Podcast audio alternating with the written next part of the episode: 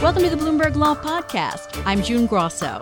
Every day, we bring you insight and analysis into the most important legal news of the day. You can find more episodes of the Bloomberg Law Podcast on Apple Podcasts, SoundCloud, and on Bloomberg.com/podcasts. President Trump tweeted this morning the Dems and their committees are going nuts.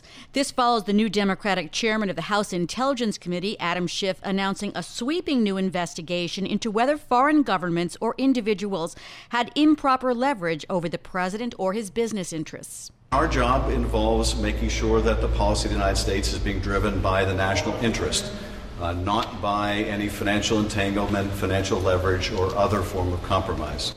Joining me is former federal prosecutor Elie Honig, special counsel at Lowenstein Sandler. Elie, let's start with the basics. What can congressional committees do in investigations? What are their powers compared with, say, federal prosecutors? Sure. So the powers are actually quite different, and I think in important ways. Obviously, federal prosecutors have the, the heavier stick. They can bring criminal charges, they can arrest people, they can send people to prison. And by and large, Congress cannot do that. But but the difference is the vast majority of, of the work that federal prosecutors do, whether it's Robert Mueller as special counsel of the Southern District of New York, is done under lock and key. It's done in grand juries, it's done in secrecy, and we, the public, only learn about what federal prosecutors are doing on the rare occasion when court filings go in or there's a public arrest. But Congress has the ability, A, to hold very public hearings, and we're about to see one tomorrow with Matthew Whitaker, and B, um, to do things quite quickly, to serve a subpoena, to schedule a hearing on fairly short notice, and to do it in a way that really ensures accountability. Also, Congress is really not limited in scope. Federal prosecutors can only look at criminal activity, but Congress can look at any form of waste, abuse, corruption, whether it's criminal or not.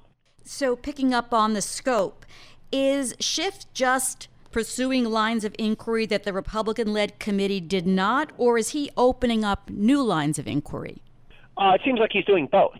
I think Schiff has he, he released in the last day or two a list of the types of questions that he wants to investigate, and I think Schiff is being careful. I think he does not want to be accused of overreaching or going into unnecessary areas, but he's made fairly clear what he's interested in. He's interested in collusion, collaboration between Trump and Russia. He's interested in Russian interference with the election, which both of which I think are undisputably matters of importance to the Congress, and he wants to know about Trump's finances as those finances relate to his potential relationship with Russia as those finances explain why Trump may have been indebted financially or otherwise to Russia. But I, I think Schiff is, has been savvy so far. I think he's made clear he's going to be aggressive, but I think he wants to avoid being rightly accused. He will be accused, but rightly accused of going on a fishing expedition or a witch hunt. The president has termed a new phrase, presidential harassment, perhaps replacing right. witch hunt now that it's not just Mueller investigating him, but congressional committees and the Southern District of New York and the New York Attorney General. Which of the many investigations do you think carries the most risk for the president? Yeah, so this is another effort at defensive branding, I think, and it'll go right on the shelf with uh, with the witch hunt.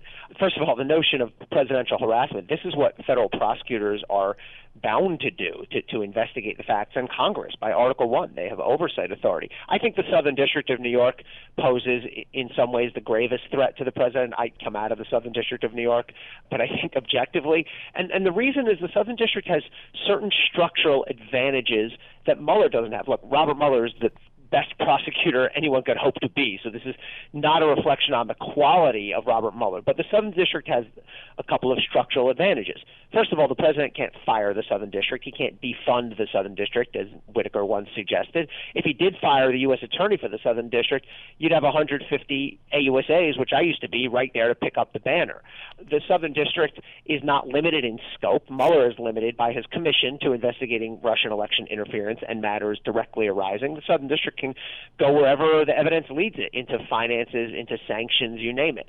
Southern District's not going to face the same kind of political pressure to wrap up in a certain amount of time that we already see Mueller facing. The Southern District can take what time it needs, and the Southern District's not subject to the special counsel regulations, which require the special counsel to run certain decisions through the attorney general and ultimately to file his report with the attorney general. Those don't apply to the Southern District. So, on top of all that, I know firsthand that the ethic at Southern District is to be really tenacious and relentless until you get to the bottom of whatever was was done. It stands out among the U.S. attorney's offices for sure. Going back to Adam Schiff's committee for a moment, the committee voted to send Mueller additional transcripts from the interviews the panel has conducted. Among those transcripts of Donald Trump Jr., Jared Kushner, former Trump strategist Stephen Bannon. Are they thinking that there may be perjury charges akin to those facing Roger Stone? I do think that's exactly why Schiff sent those over uh, to Mueller. Look, we know that Mueller has and will charge false statements to Congress. He charged Roger Stone with it, as you noted. Michael Cohen also pled guilty to making false statements to Congress about Trump Moscow project. Yeah, anyone who who gave testimony to the House and was untruthful should be very scared right now because this is the next step in the process. Mueller now has those transcripts. He'll go through them and mark my words, if somebody testified falsely about a material matter, not about some tangential thing, then I think Mueller will, is very likely to charge them criminally. Speaking about perjury, I'm hearing a lot of the term process crimes. I don't remember in any year of law school ever studying process crimes. What is this all about? That's another made up term. That's a PR term. That's not a legal term. And if it what the process that we're talking about here is the criminal justice process prosecutors and judges alike take quote unquote process crimes, although I shouldn't even promote the use of that term, but take crimes like obstruction of justice, witness tampering, perjury extremely seriously because they, they threaten the fundamental core of our criminal justice system. People have likened it to in an athletic event to, to tampering with the referees. You're, you're messing with the very rules, the very fairness and foundation of our system. So I completely dismiss those efforts to minimize those types of serious crimes. We just have a minute here. A quick reaction to the committee putting off the testimony of Michael Cohen my main question is well what's going to happen between now and then? Because the stated reason for for putting it off a few weeks was in the interest of the investigation which sort of logically suggests to me that something will happen between now and the end of February when when his testimony is slated for they're under look they're under time pressure. He's going to jail in early March. Not to say they can't pull him out of jail, but that's going to make it a lot more difficult. So I want to see what's going to happen in the next few weeks. All right. Thanks so much. It's always a pleasure to have you on. That's former federal prosecutor Elie Honig, special counsel at Lowenstein Sandler. Thanks for listening to the Bloomberg Law Podcast.